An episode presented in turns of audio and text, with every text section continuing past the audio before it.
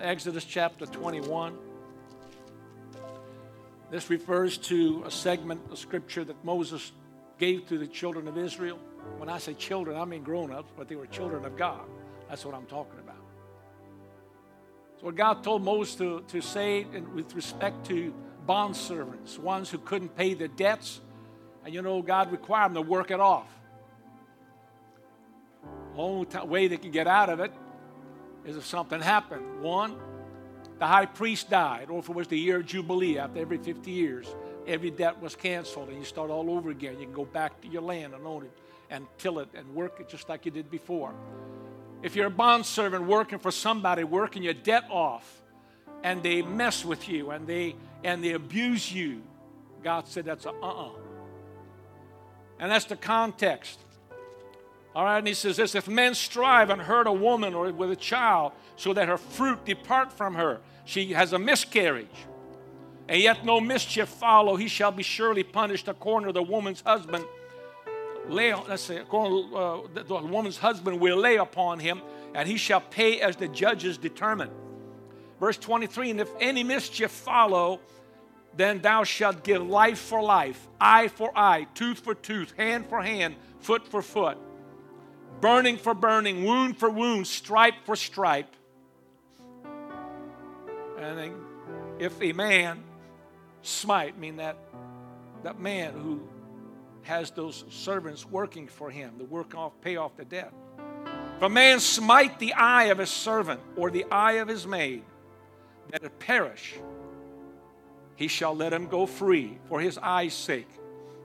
And verse 27 and if he smite out his man servant's tooth or his maid servant's tooth, he shall let him go free for the tooth's sake. The lesson is this Thou shalt know the truth, the tooth, and the tooth shall set you free. That's the Sunday school lesson. God bless you, kids. You're dismissed. Youth, you can go to your class. Hallelujah. Oh, glory. Hallelujah.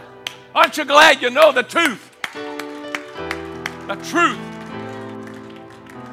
By the way, that's a misquote in many ways. Thou shalt know the truth and it shall make you free.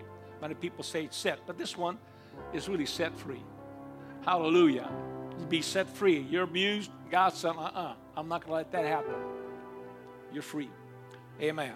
You shall know the truth, and the truth shall set you free. Where'd Brother Kevin go?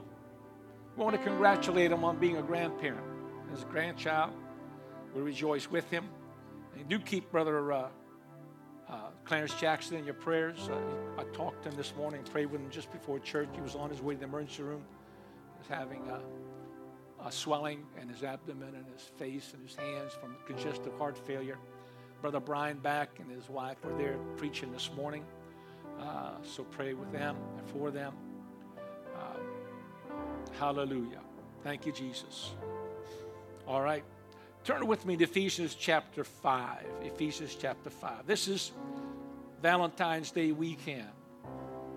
And, uh, and it would be wrong of me not to try to address the subject of love.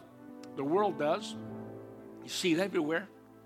And, uh, you know, God is not just the author of it, He is love. He just doesn't have love, He is love. It's one of His attributes that you cannot separate from His nature.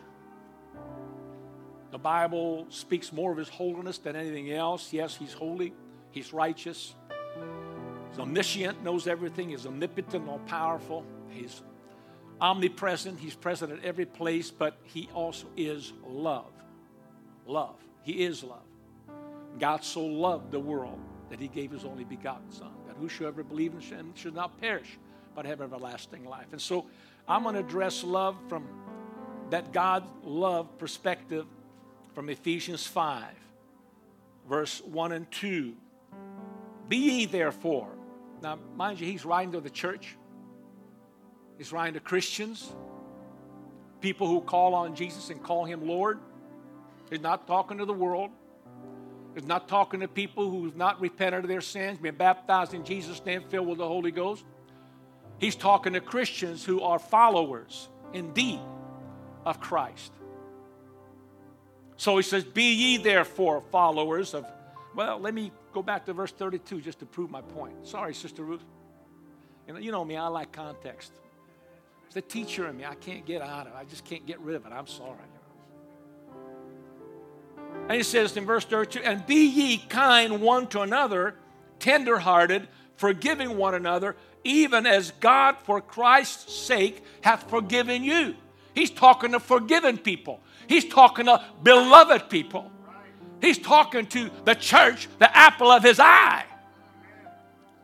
And if you're in the church born again of the water of Spirit, you're in his body, you're his church. And he's writing to you. In chapter 5, verse 1, he says, Be ye therefore. You see, that's why the therefore is there. It's in follow up of verse 32. Because as Christ loved you and forgave you, be tenderhearted to each other.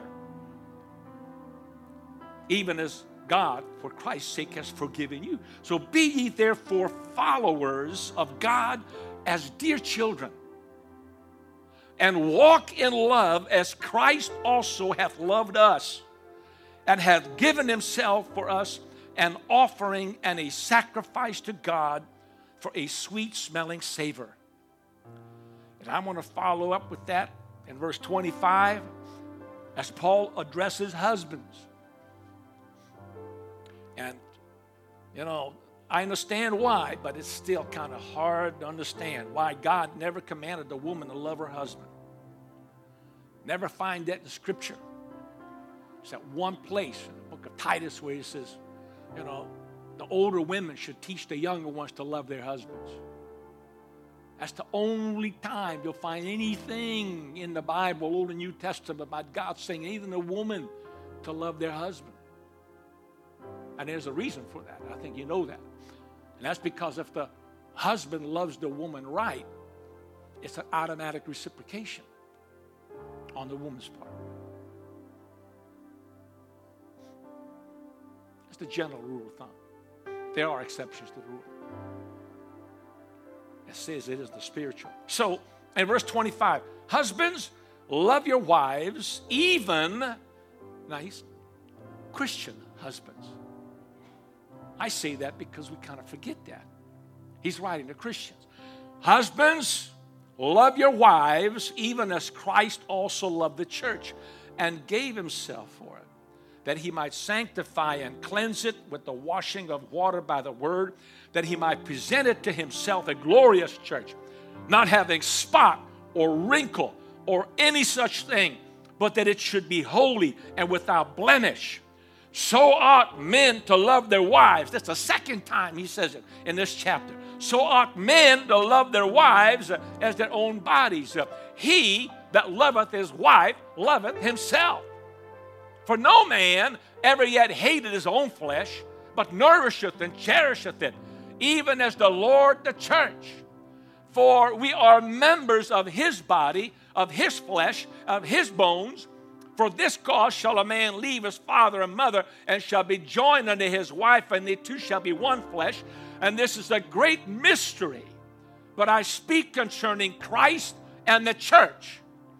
Nevertheless, let every one of you in particular so love his wife, even as himself, and the wife see that she reverence her husband. With all those many words of love in this chapter, I'm not going to repeat every one of them because there's a lot. A time that it talks about husbands, Christian husbands, loving their wives as Christ loved the church. So, well, I'm not married. Well, you ain't dead yet. You may be, you will be, maybe you'll have the privilege to. Maybe you'll marry again. Maybe you lost a spouse. Maybe you had things in your past that, that resulted in a divorce. I don't know. And then you, you, you may get married again. You just don't know. But I want to talk to you about the subject of true love. True love. True love. We heard a greater love, amazing love. Hallelujah. Praise God. Let's pray one more time, shall we? I need help. I need help to preach this message.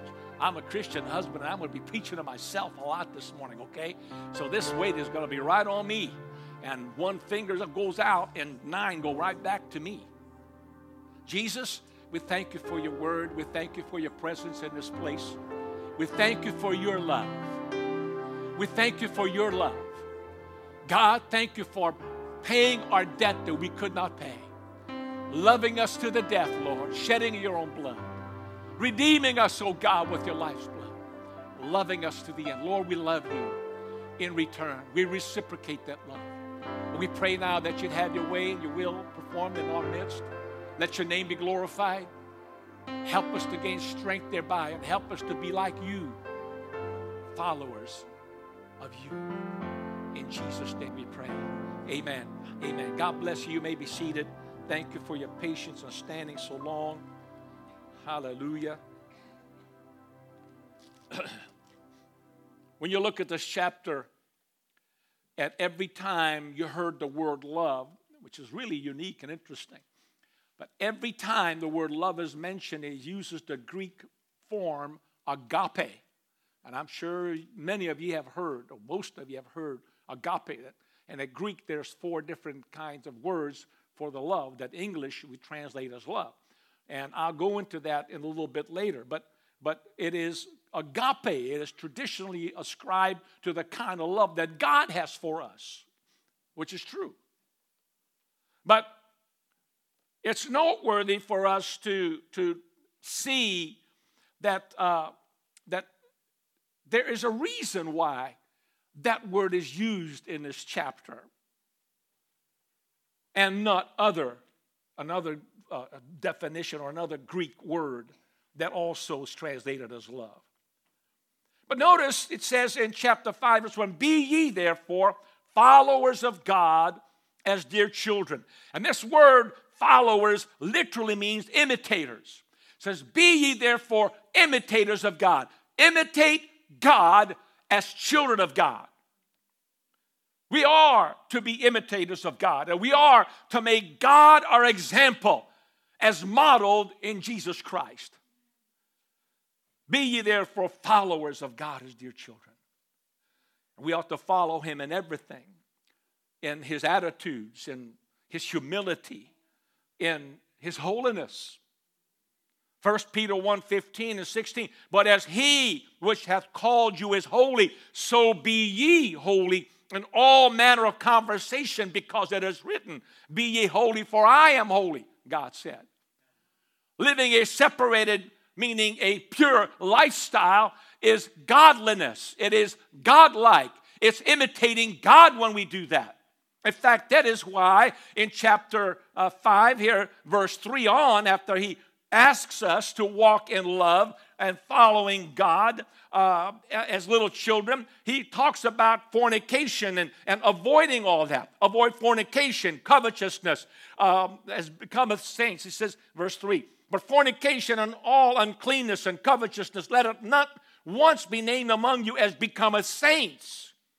Neither filthiness, nor foolish talking, nor jesting, which are not convenient, but rather giving of thanks Give thanks instead of doing all that. Hallelujah. Think about it. He said, Be imitators of God. It's not just admiring God, it's not just thinking about God, it's not just adoring God, and all that is good. We should do that.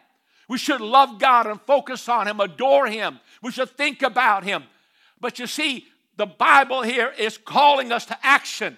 It's calling us to come out of our inner life come out of the state of love that's inside of us uh, for God and let it come out because He says, let us be walking in love. Walk in love following God. And walking is action.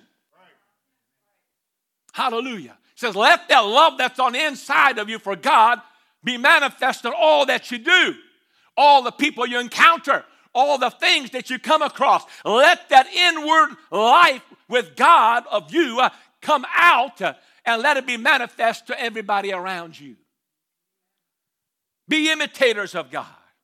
Go beyond your inner life as dear children. You know, children are great imitators. If, uh, if you have children, you know exactly what I'm talking about.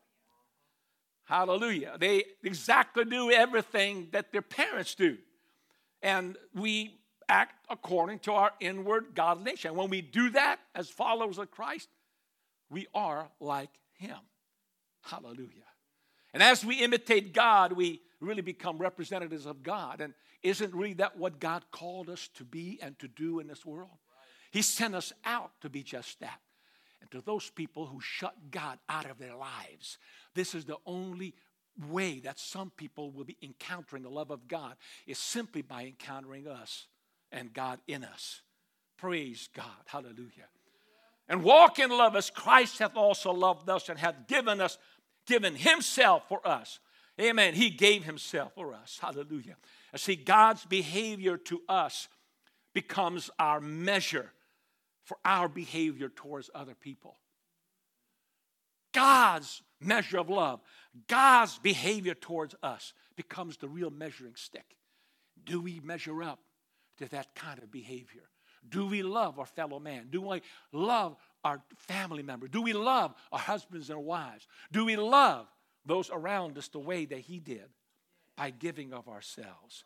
Because this is the basis, believe it or not, of Paul dealing with some very, very important and very weighty matters in this entire chapter. And I skipped over some of it, but I'll, I'll, I'll touch on it lightly.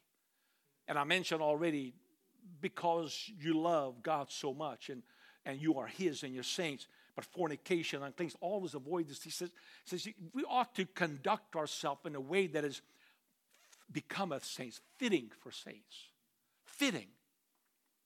Avoiding fornication, that's all sexual sins. Uncleanness, that's just a broad term for dirty behavior, dirty moral behavior. And uncleanness is much the same. Filthiness, amen. And then it says, coarse jesting. Don't do it. Avoid coarse jesting. That's inappropriate, uh, uh, improper sexual uh, uh humor. And right after that, it says, avoid foolish talking, coarse jesting, foolish talking. And literally, that foolish talking in Greek refers to saying a, a turn of words. It is an easy turn of words. In other words, it's the idea that every conversation somebody you're having with, uh, amen, that person is joking and commenting on sexual matter. It just turns on somehow sex. You know what I'm talking about? That's the way the world is.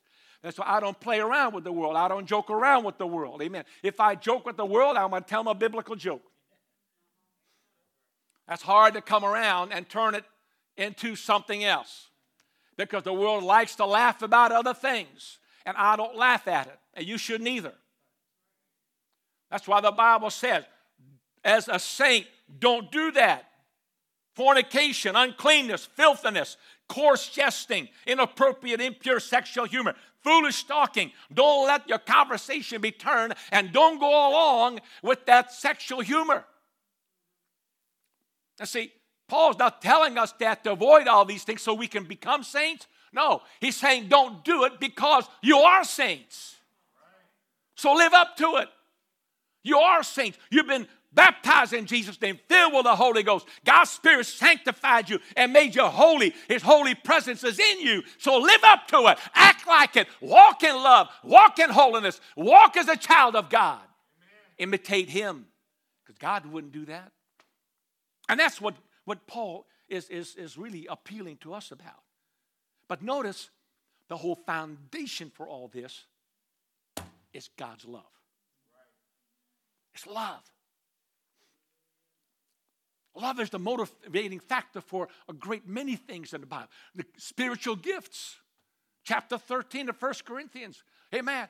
Two chapters on either side of spiritual gifts, and right in the middle is love. Why? Love's got to be the motivating factor for everything that we do for Jesus Christ. Uh, amen. And being, you know, in church, you got to have love. Amen. You got to do everything with love. Having a Christian husband, having a Christian wife, you've got to be motivated by love to treat them the right way, like God would and the way God does. Hallelujah. So instead, he says, You're a saint, live up to it. And that's the constant appeal of the whole New Testament, if you think about it.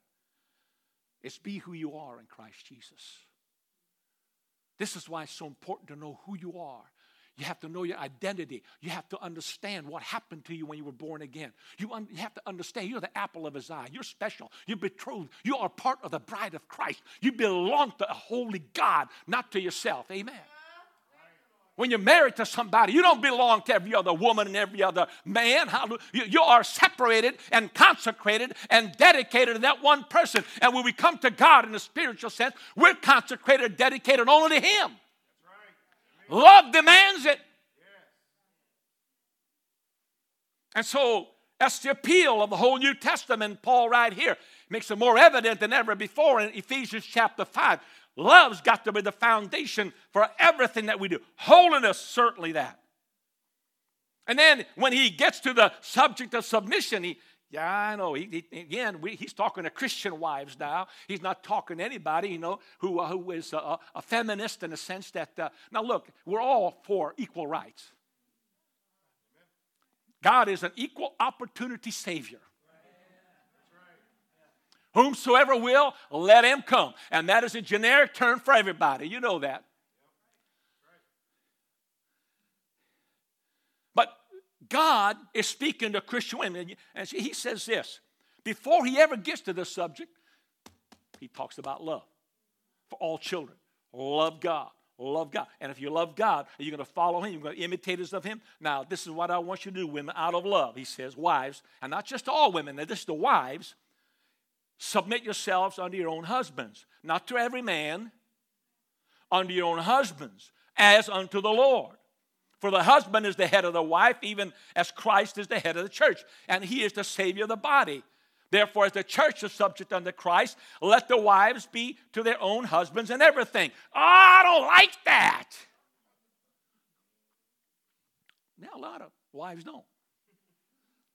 And a lot of times, also the husbands don't make it any easier either. And that's a problem. And this is why I'm addressing it because husbands have to know this other side. You've, you've got to know as a Christian husband how to love your wife and how to deal with this issue, even as Paul is dealing with here. Submitting yourselves to one another. See, again, th- th- this doesn't mean every woman to submit to every man. This is about a marital relationship. It's between a husband and a wife. And the word submission here is, again, I, touched on it before, but if you weren't here in one of our Bible studies, I mentioned again, it literally means to be under rank. Rank. You've heard of rank in the military. If you served in the military, you know exactly what I'm talking about. But you can be a general way at the top, and you can be a buck private way at the bottom. But just because that, that man has four stars and got all authority over you, does not mean that he's better than you and he cannot give you some orders that is illegal and against the rules. Hallelujah. There's some things that all his authority cannot do. But the point being is that that general, he may be smarter than that private. More than likely he is. I'm not saying that about husbands. I'm just saying, in a contrast here, that that, that private could have a doctorate degree. If he did, he'd usually be an officer. Some of them reject it, believe it or not. They refuse an officer's rank. And they will stay in the lower ranks to work their way up rather than just going right to officer candidate school. But the point is, the general is simply having more rank. It does not mean that he's better than that private. It's just authority, where the authority flows from the president all the way down to the generals and down to every rank, all the way to the bottom. That's the same thing in the family. God has his order. God had his flow of authority coming from him through Christ, the man, the woman, the children, the family, all the rest of it. Now that's Christian's home. That's a Christian home. It may not be your home. I'm not dictating, and God doesn't dictate. You do what you want. You will anyway. This is for whomsoever will. This is, and it's not God arbitrarily setting rules uh, just to say, because I said so. No, there's a method to this, there is a reason for this. He is the one who created marriage. It was not government. Marriage precedes government before any nation or any government was ever established. God ordained established marriage, and He sets the rules and the boundaries. And He created man and woman. He knows what the needs of each are. He knows what our weaknesses are on each side, and He knows which direction He wanted to send His authority. Before Eve ever came out of the side of Adam, God already created him. Hallelujah! And He spoke with him, and He gave him a job to do, and, and He gave him a, a, a, a the, the responsibility to guard uh, the Garden of Eden, to be a guardian and to be a cultivator, a farmer, a keeper and dresser of that nice garden. And then he gave him a command don't eat of that tree. You can have everything except that one. Uh, hallelujah. And then he called all this creation animals to march right along in front of him. Now, Adam, I want you to name whatever this thing is, you're going to give it this name. And Eve was nowhere around. Wasn't until after all this that God created Eve out of his rib. The first woman came out of a man, out of his body. That's the Bible. Listen, if we believe that God created man, why would we have a hard time believing that God took a rib or a cell, or whatever, and cloned a man or created a woman? We believe a scientist can do it. Oh, but no, no, God can't do it.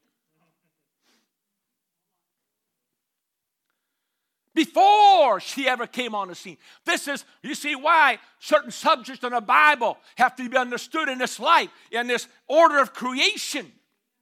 Whether submission or even hair or a lot of other things, roles that God has established. And it doesn't make you better in one role or the other. It simply means that you have a role to fulfill and you're going to be judged upon how best you fulfill the role that God gave you. But the devil's trying to confuse that role. A lot of minds, well, I don't have to do that. No, you don't have to do anything.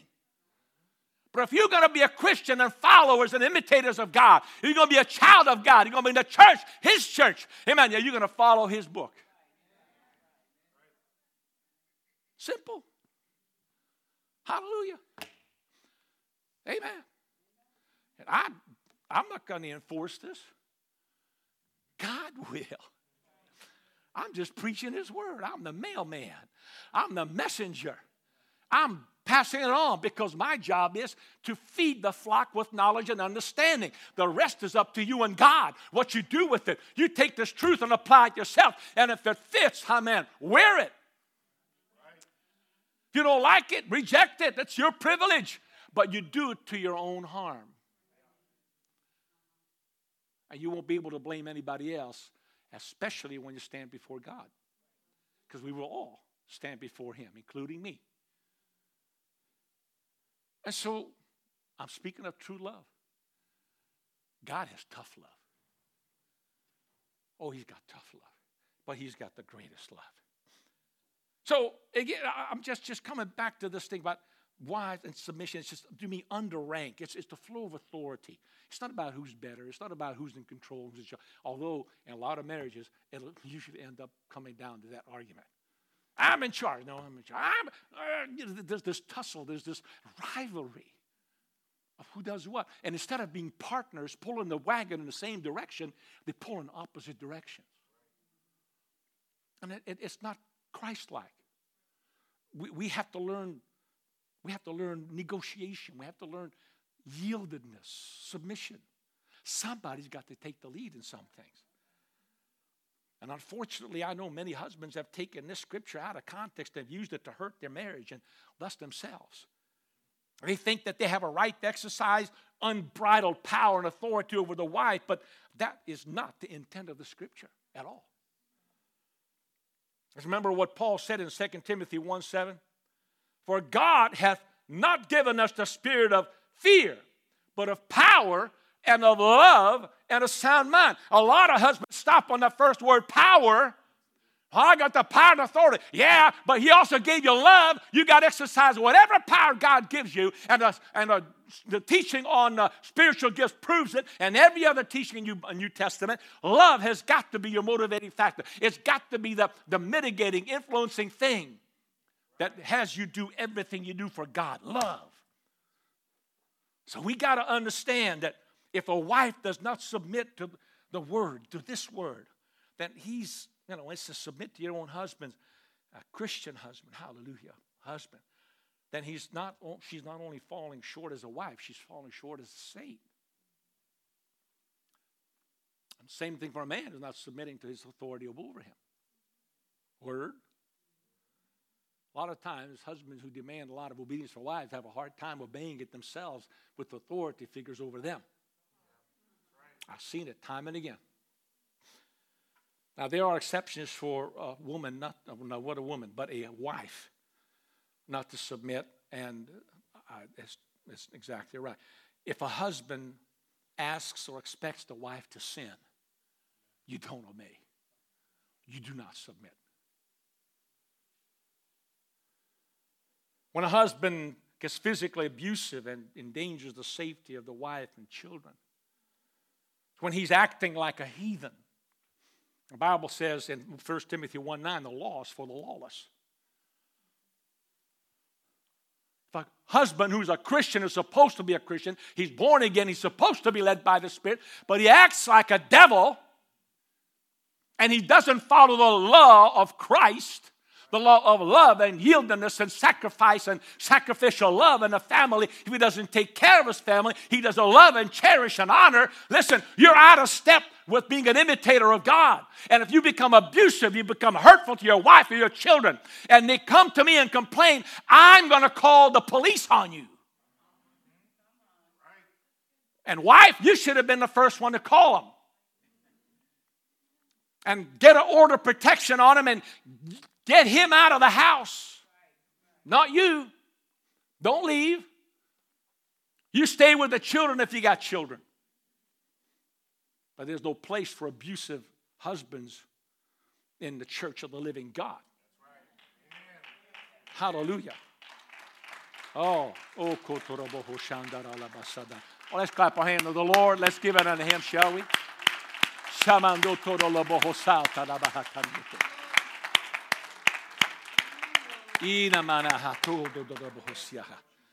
Praise God. The law is for the lawless.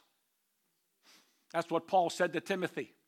If somebody doesn't fall, follow the law of Christ in here, dictated by love, if you're going to act like a heathen, we're going to treat you like a heathen. In other words, turn you over to the law. I let the law take care of you certain civil codes we can't enforce. We're not here to enforce. We're here to exhort, to reprove, to rebuke, and exhort with all long suffering and doctrine. I'm going to show you why you're doing wrong. You got to change your life. You got to change your attitude. You got to change your behavior. And you don't. And you keep on causing problems and hurting people, especially your own family should be loving. I'm going to let the law take care of you and do what I can't do. Paul said, the law is for the lawless. And he mentions the lawlessness. The man stealers, the kidnappers, the murderers, the abusers, the killers, all of them. It's listed all in there. If you're going to do that, the law is going to take care of you. And then you're going to face God at the end. Oh, hallelujah. God have mercy. And that's why even Peter, in his epistle, says, let it not once be mentioned among you. Don't, don't, don't, don't ever be in it. If you suffer as an evildoer, well, you know, you, you, you, you get what you, you know, what's coming to you. But if you suffer as a Christian, well, then, you know, bear it, endure it, and do for Christ's sake because He did it for us. And He gave us an example of how to endure that. And there's a place for that. But if you're doing something wrong outside of the law, you're violating the law, just expect the mighty hand of the law to come down on you. Amen. So if a husband is physically abusive and endangers the safety of the wife or the children, you don't have to obey. When and when the husband breaks the marriage bond by adultery, she can biblically divorce him, but I should also quickly say Scripture doesn't demand it. But she can. And finally, if the husband is medically incapacitated or he's insane, insane by drug abuse, alcoholic. I'm, You know, I'm one talker. That's just, it comes right down to, to, to the mixture between uh, abuse and, uh, and a medical condition. But the point is that, you know, a man's authority is not all encompassing, not all powerful.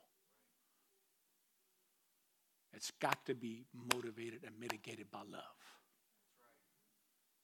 And if it's not, then the woman is spared and I have just given you four examples where where a wife does not have to put up with that. And again, as Christ also loved the church and gave himself for it. Verse 25. Husbands, love your wives, even as Christ also loved the church and gave himself for it. See, Jesus' attitudes toward the church should be our pattern for loving each other. I think it shows us from this really that a loveless marriage is not the plan of God. A loveless marriage is not, it doesn't please God. That's not his purpose. Remember the love of Christ? This love is given to the undeserving. The love of God is given to the church first. It's given to us first. Right?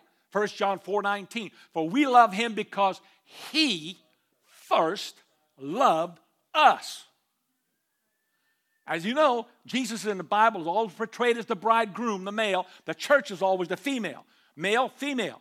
And that's why he created marriage. It was a type and shadow, foreshadowing of the coming eternal relationship between Jesus Christ and his church. And even as Adam uh, had his rib from his side, a woman taken out, same thing with Jesus when he died on Calvary. The Bible said he purchased the church with his own blood. It's from his side that came water and blood. It's with that water and blood that we're baptized, our sins are remitted. And because of that payment of a moral debt taken we can be filled by his spirit. And Christ built, created a church that you and I are in. Hallelujah. He first loved us. Before you ever came to God, He first loved you. And He's telling the husbands, be like Christ. You love your wife first. You show her love. You show her affection. You be kind. You show her honor. You lift her up. You do good and kind things for her. Isn't that what God does for us?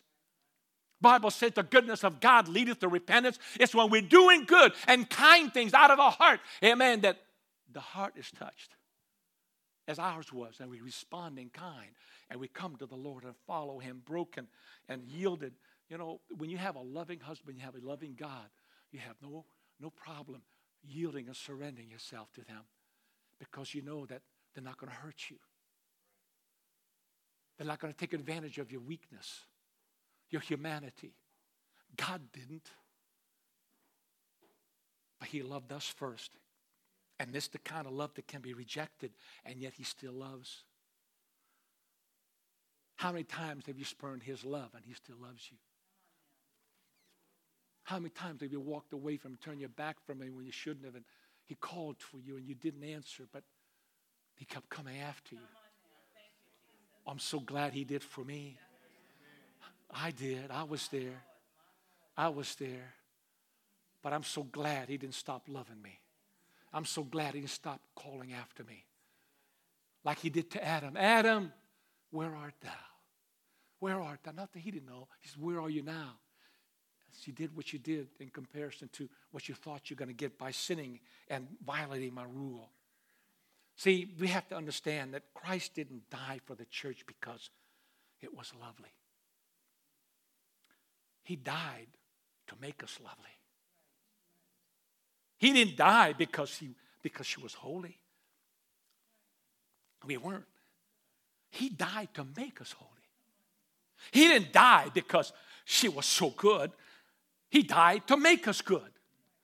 He didn't die because we were so pure. He died to make us pure.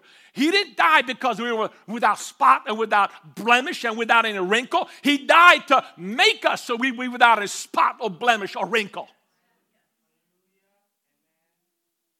His love demonstrates the church. It's a special love. It's the true love that, that many times really is missing between a husband and a wife. God help us. And it's true that Jesus loves the, the, the, world. He does. He loves the world. That's a general kind of love. But he's got a special love for the church. And that's the same way that God wants the husband to imitate God. You can have a general love for people and everybody else, but you got to have a special love for that special woman, your bride. Because God has it. Let's know something. We, we would always find this between a, a, the husband and wife, that there's this, this special kind of love is a kind of love that loves unselfishly.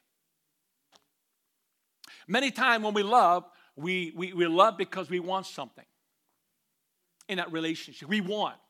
We, we're, we're, we're grasping for things. But Jesus never loved the church for what she has, but loves her for what she is. What did you have to offer Jesus when you came? What is it that he wanted from you that you had? Your heart. It's unselfish. And yet he gave himself for us. He makes her the object of his love and affection. And he loves the church not for what he can get from her, but he loves her for what he can give to her. He didn't love us because of what he can get from us, but what he can give to us. Love, true love, peace of mind, righteousness, eternal life. He didn't have to. He didn't have to love, but he does. I want us to understand how special love this is, how, how much of a true love this is. See, this is the kind of love that's a constant love. That's the way husbands are called upon to be. Have a constant love, an enduring love, a giving love, a sacrificial love. It's, it's a heart full of love for people. I'm talking about the church now, a heart loving people. That's what it says in verse 25. Why did Jesus do this? He loved her and he gave himself for it. He sacrificed himself for it. This kind of love is, is self sacrificing. This is that agape love. How should a Christian husband love his wife? Agape, self sacrificing, godly kind of a love. As Christ loved the church and gave himself for it, he died for it. Shows us that the focus of Jesus is on the church not on anyone or anything else. And it was for the church that he did what he did. For that church, he did what he did, not for himself. He didn't have to die. He didn't have to come in flesh. He didn't have to give us this book. But he did because he wants us to have the best life that anyone can have. And the only way you and I can have it is by following Him as imitators of God, as little children. That means swallowing of pride and yieldedly coming after the Lord and obeying Him like we did when children. We were following our mothers and fathers' directions. Don't do that. Well, there's times we didn't. Praise God. And in our Christian walk, at times we didn't. Can I hear an amen? And yet he kept loving us and he kept calling us back and we fell on our face and we messed up. He, he dried our tears and he, he, he embraced us and he dusted us off and he cleansed us and washed us and, and he eh, kissed us where it hurt. And he poured oil into the wound instead of salt. And he made us who we are yet today, still on the straight and narrow. Aren't you glad for a love like that? Aren't you glad for true love? Praise God. So, husbands, love your wives, agape. You know, the ancient word, uh, Greeks, now they used four different kind of words. We always hear three, but there's four, and I'm going to cover it a little bit this morning for a purpose so that we can better understand what this true love is and what agape love is and compare to these other words in Greek that are translated. And we say Greek because, as you know, the New Testament was written in Greek originally. It said Somebody said that it was written in Hebrew and then it translated to Greek. I don't know. But there's more Greek manuscripts about the New Testament than anything else. There's more manuscripts of the Bible than any other book in the entire universe. Did you know that? It's a valid book. Husbands, love your wives. Now, no, the Greek, one of the words is eros, as you know that. It's love. It's translated as love but it describes erotic love. It's sexual love. There has to be sex in marriage. And, but this kind of, of love is, is, is driven by desire. That's what eros represents. It's eros, it's love that's driven by desire. Then the second word for love, that from Greek is storge. It is love also, but it's love that refers to family members. It's the kind of love that there is between a parent and a child or between other family members among each other. It's love driven by blood, family bloodline. And then the third word or love is philia, and it speaks of brotherly relationship and affection. It's the, it's, it's the love of deep friendship and partnership. That's why Philadelphia is spelled, you know, Philadelphia, and it, it, it means the city of brotherly love. City of brotherly love. It's where you kindly affection each other, but I wouldn't go downtown right now to experience it. It's the highest level of love that you could achieve without God having anything to do with it on the inside of you. That's as all that's that's the most that we can we can just only do filial love without God's spirit and his presence inside of us with respect to another person. But it's fondness and it's driven by common interests and by affection. Filial love, common interests, and affection. That's the driving factor. But when you come to agape, agape is also translated love but has a lot to do with the mind as it does the heart. The mind. So eros and storge and philia, they each speak about love that is felt. But agape is none of those things. These three, eros, storge, philia, there is, a feeling, but, but they describe this instinctive love that comes from the heart instinctively and spontaneously. And Paul assumes that these kinds of, of love are already present in a marriage. It should be. The eros, that, that sexual desire, it should be there. Amen. Uh, uh, and, and, and it's part of, of the marriage covenant and the marriage relationship. And uh, the, the, family, you know, loving for, for, for the children and, and all your, your other members now that you have expanded your family with that, that family kind of love. The storge love has expanded. And there's the filial love. It's that friendly relationship, this fondness. It's what Peter, as a husband, writes about in 1 Peter 3, talking to husbands being ex- expressing brotherly love towards one another. It's having uh, friendship, and it's, it, it's, it's enjoying each other's company for, for more than just intimacy, but just having fun together. I think too many in too many relationships, husbands and wives don't do that enough. It need to. It needs to be done. So Paul assumed that those three aspects of love are already present. And so he, in, in, in this chapter, he addresses that one, agape. And it's important to have those other things there. But his real point is to address this higher form of love that affects our decision and our will. It's more than that of a spontaneity coming from the heart. It's it's something like it's a decision that you make. It's an act of your will. It's much, again, as a matter of the mind as it is the heart. Because it chooses, it can't choose to love the undeserving. Because that's really what God did for us. We do not deserve his love. We did not deserve it. Did we? And yet he chose to love us. And we see that in plain words. In fact, in the Old Testament, when, when, uh, when, when Moses is giving his, his, the law the second time in Deuteronomy, and he's telling them, God did not choose you because you were the greatest number of people who were, or because you were the smartest and the, and the mightiest, and, and you had all these. No, no, no. He set his love upon you because he wanted to. He said it. He chose to. It's not like, God, here, choose me, choose me, love me. Uh uh-uh. uh You didn't want to have anything to do with him. You didn't even know who he was.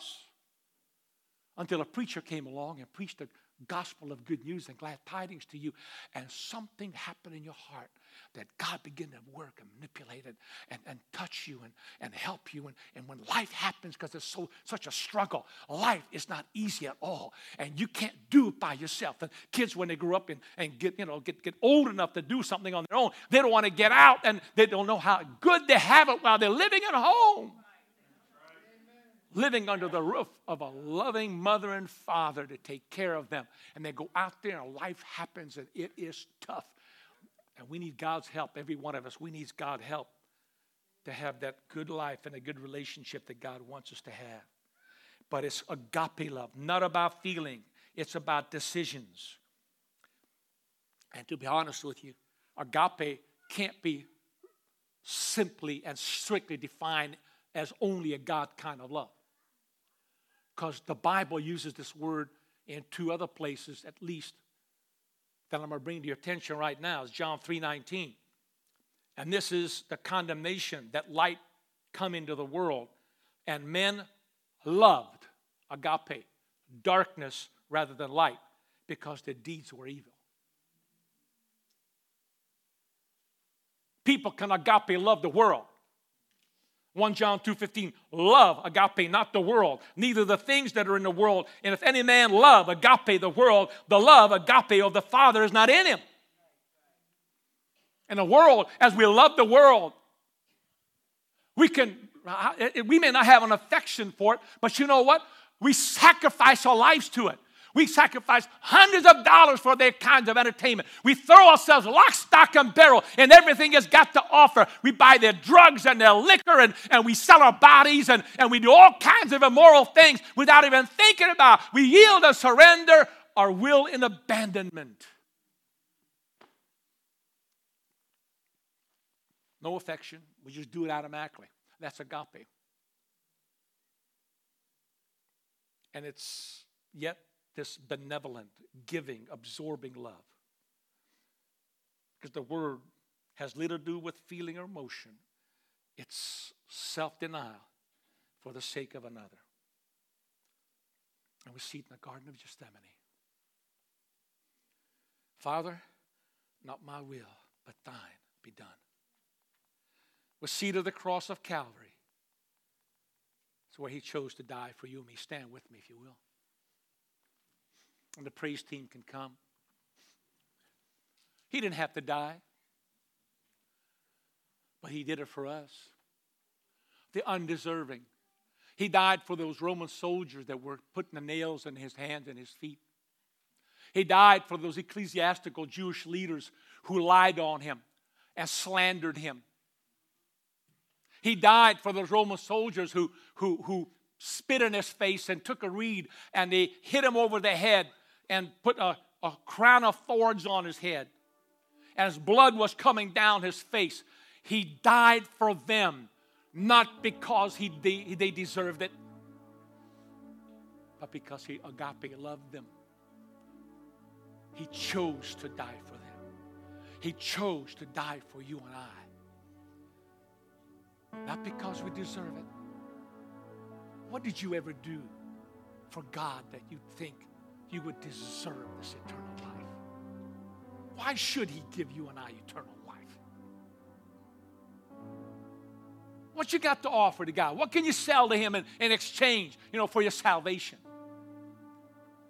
nothing. Nothing.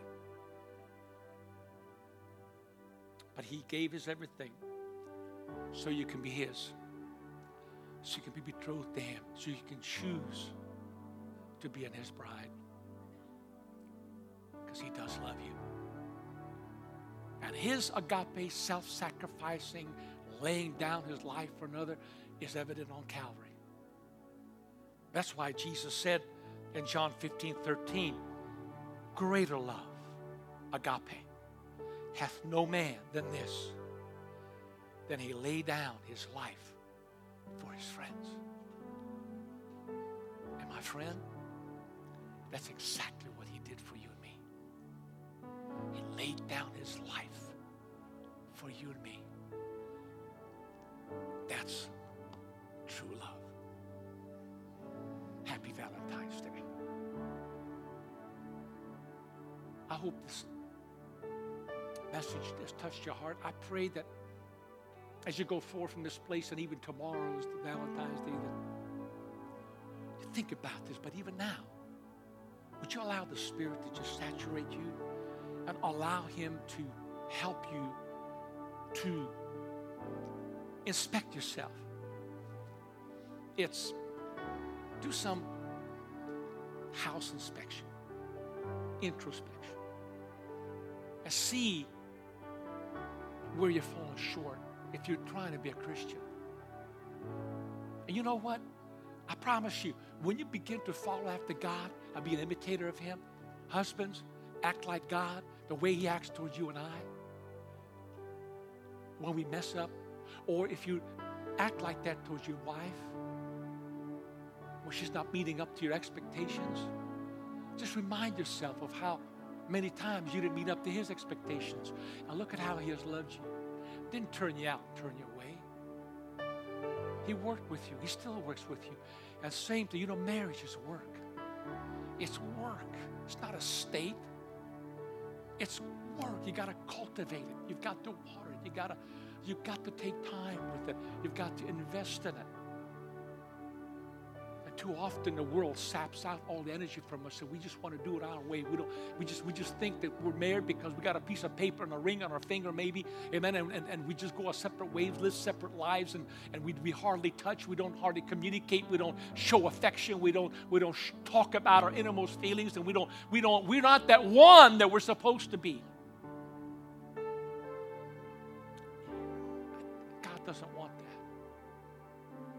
and again, I say this to you you may be single now, but tomorrow is another day.